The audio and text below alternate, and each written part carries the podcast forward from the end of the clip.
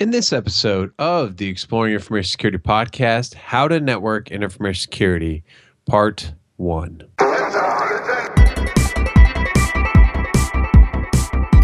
Welcome to the Exploring Information Security podcast, where you learn, explore, and grow your security mindset. I am your host, Timothy De Block, and in this episode, we will be exploring how to network in information security. And with me today to do that is Johnny Christmas, penetration tester for Redleg. Johnny, how are you?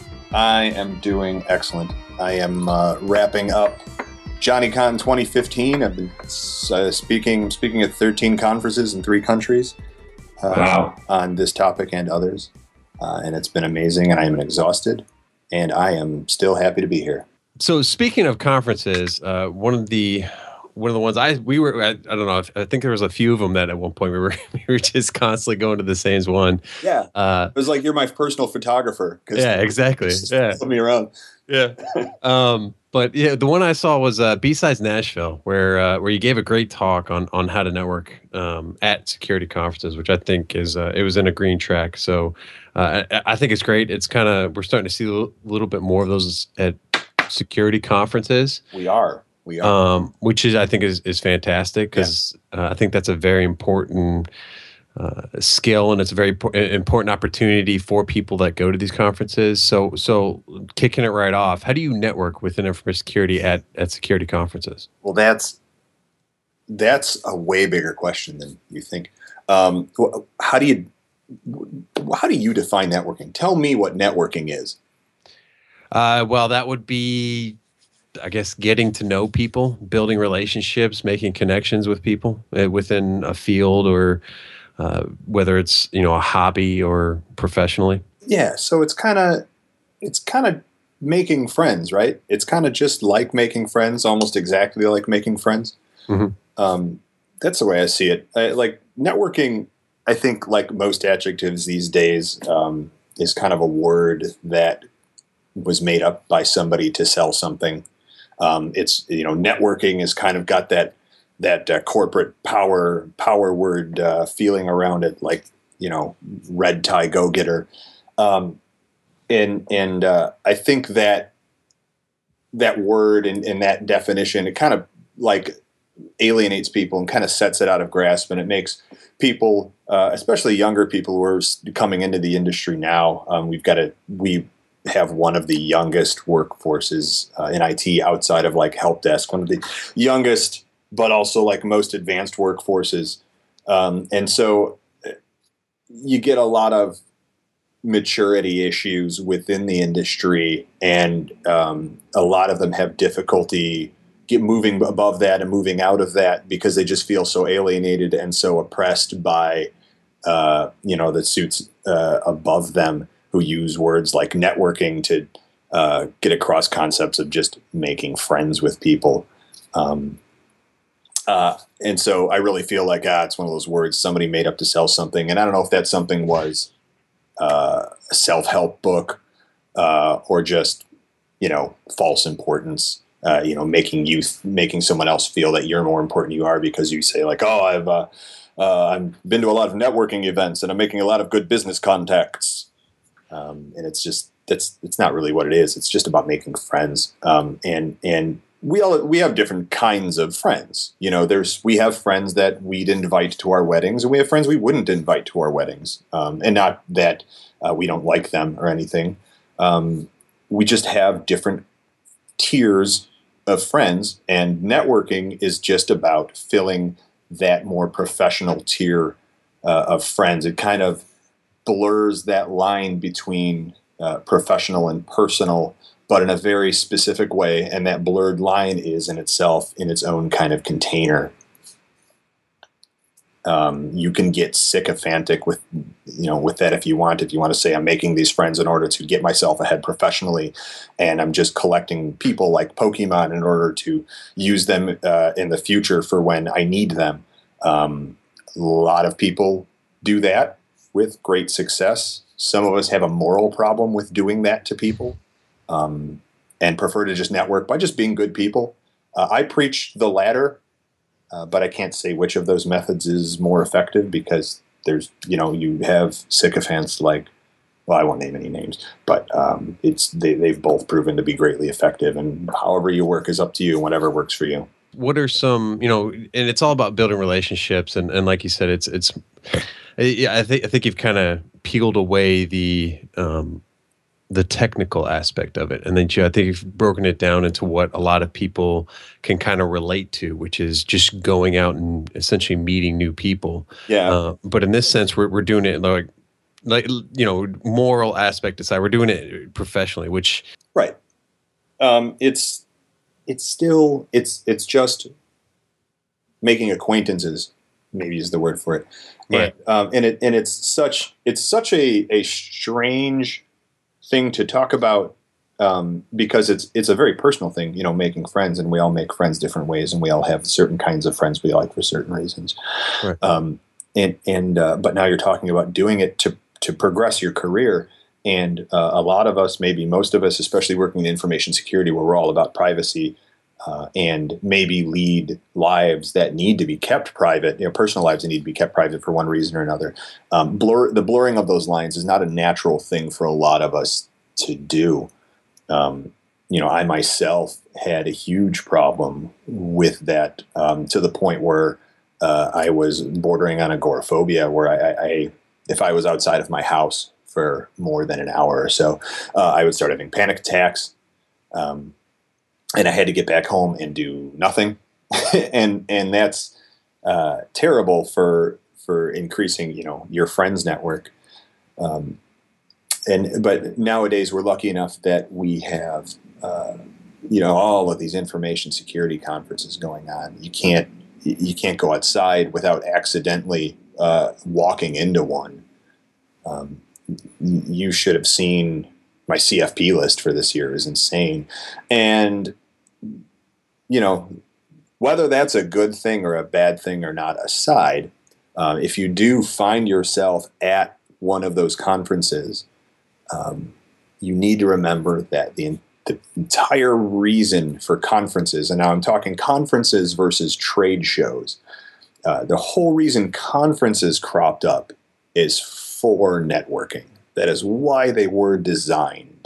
Uh, they were to get a bunch of people who work in the same industry together to hang out and talk about stuff and uh, better themselves with the conversations they had, but also make those uh, industry friends uh, to be able to utilize at a different time should the need arise, and whatever that need might be. That need might be, hey, uh, I need a better job, and I know this guy works at that company, and I'm going to hit him up.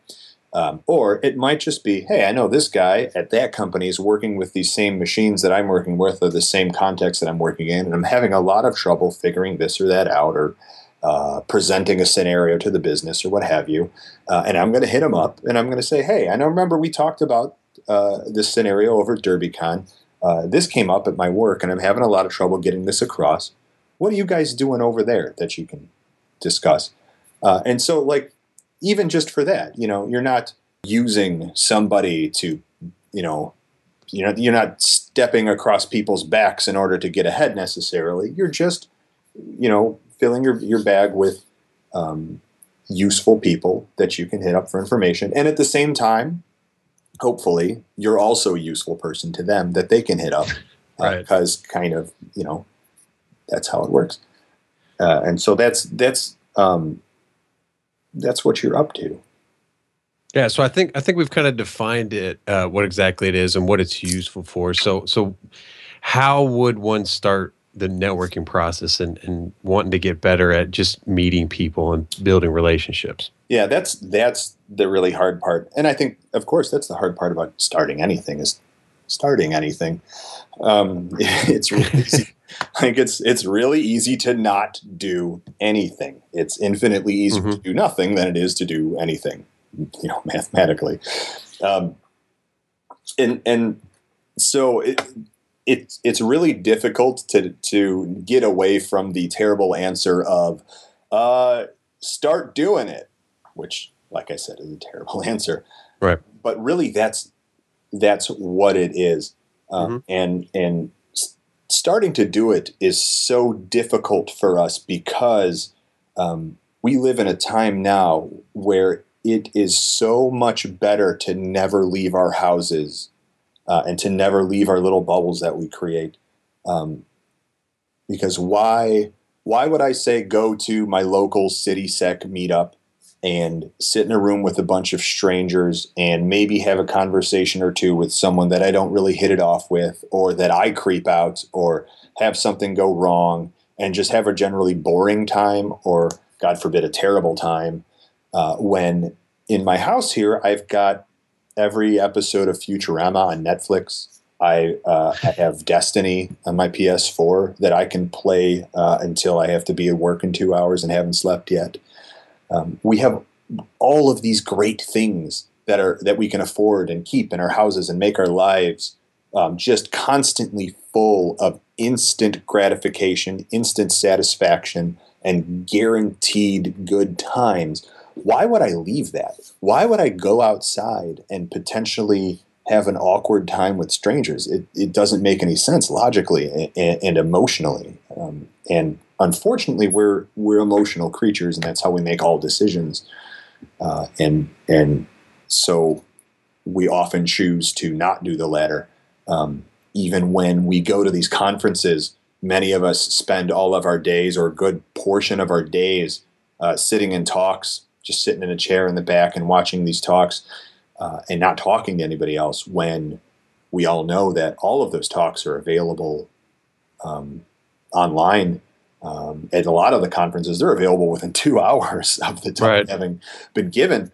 Um, so if you go to say DEF CON or DerbyCon and you spent all two or three days cooped up in rooms, um, you're doing it wrong. That's not the purpose of the conference.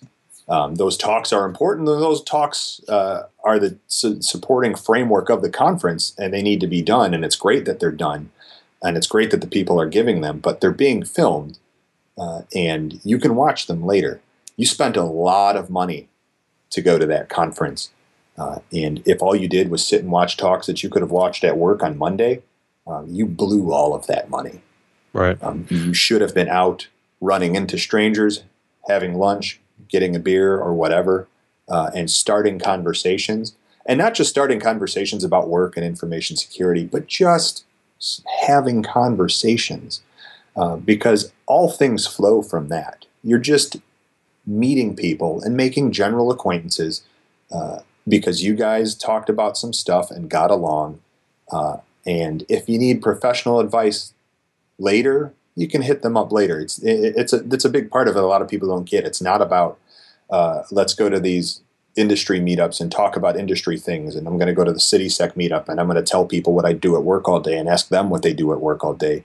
Uh, a lot of us don't want to talk about work because we've been doing it all day. Right. Um, it's it's just about making people like you and knowing a bit enough about them to know what you can tap them for going forward, uh, and then about tapping them now and then to just make sure that that relationship is maintained.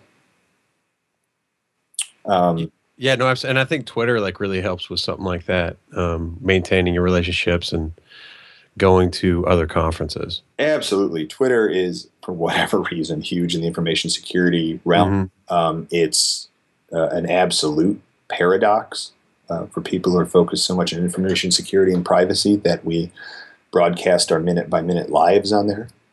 Um, but uh, it, it is a, an incredibly important and useful tool because it is a great way to literally ping somebody and just see how they're doing. Or if you see them post something, you can just post a one sentence response. Mm-hmm. Just in their brain, they remember you, you remember them, you're all still alive, cool. Then it's not awkward when you hit them up a year and a half later for something because every couple of months, and, and it's how it used to be. Right. Like if you right. if you hadn't talked to somebody in a year and a half, like no, you just write them off as dead. Right. Um, but no, now with Twitter, you can poke people, and and that in itself is an art. And I considered putting a talk together on that, and got so overwhelmed that I backburnered that one. Uh, just social media management for the purpose of relationship maintenance um, is an insanely large field that right. uh, I could probably write a book on. Um, yeah, but yeah, absolutely. Twitter, Facebook. If you're up for that, Facebook. I think a lot of people use more for personal stuff. You know, it's all about family photos and things, and so that's your call. I've never been a big Facebook fan, to be honest, but um, reversing that too, I think Twitter can be a good way to start net- networking opportunities too, to yeah. where yeah.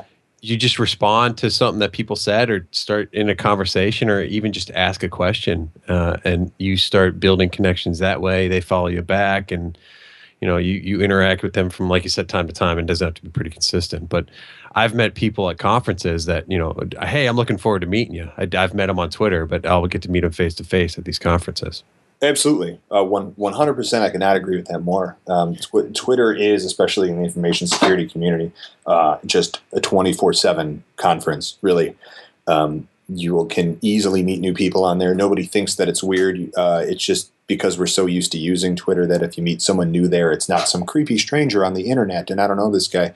Uh, there's just more of an informality and a friend and a, a, kind of an openness. It's more like Twitter is a 24 seven house party that's going on. And if you've ever gone to like a house party where you didn't know whose house party it was, but you go in and, and generally nobody's weirded out that you're there.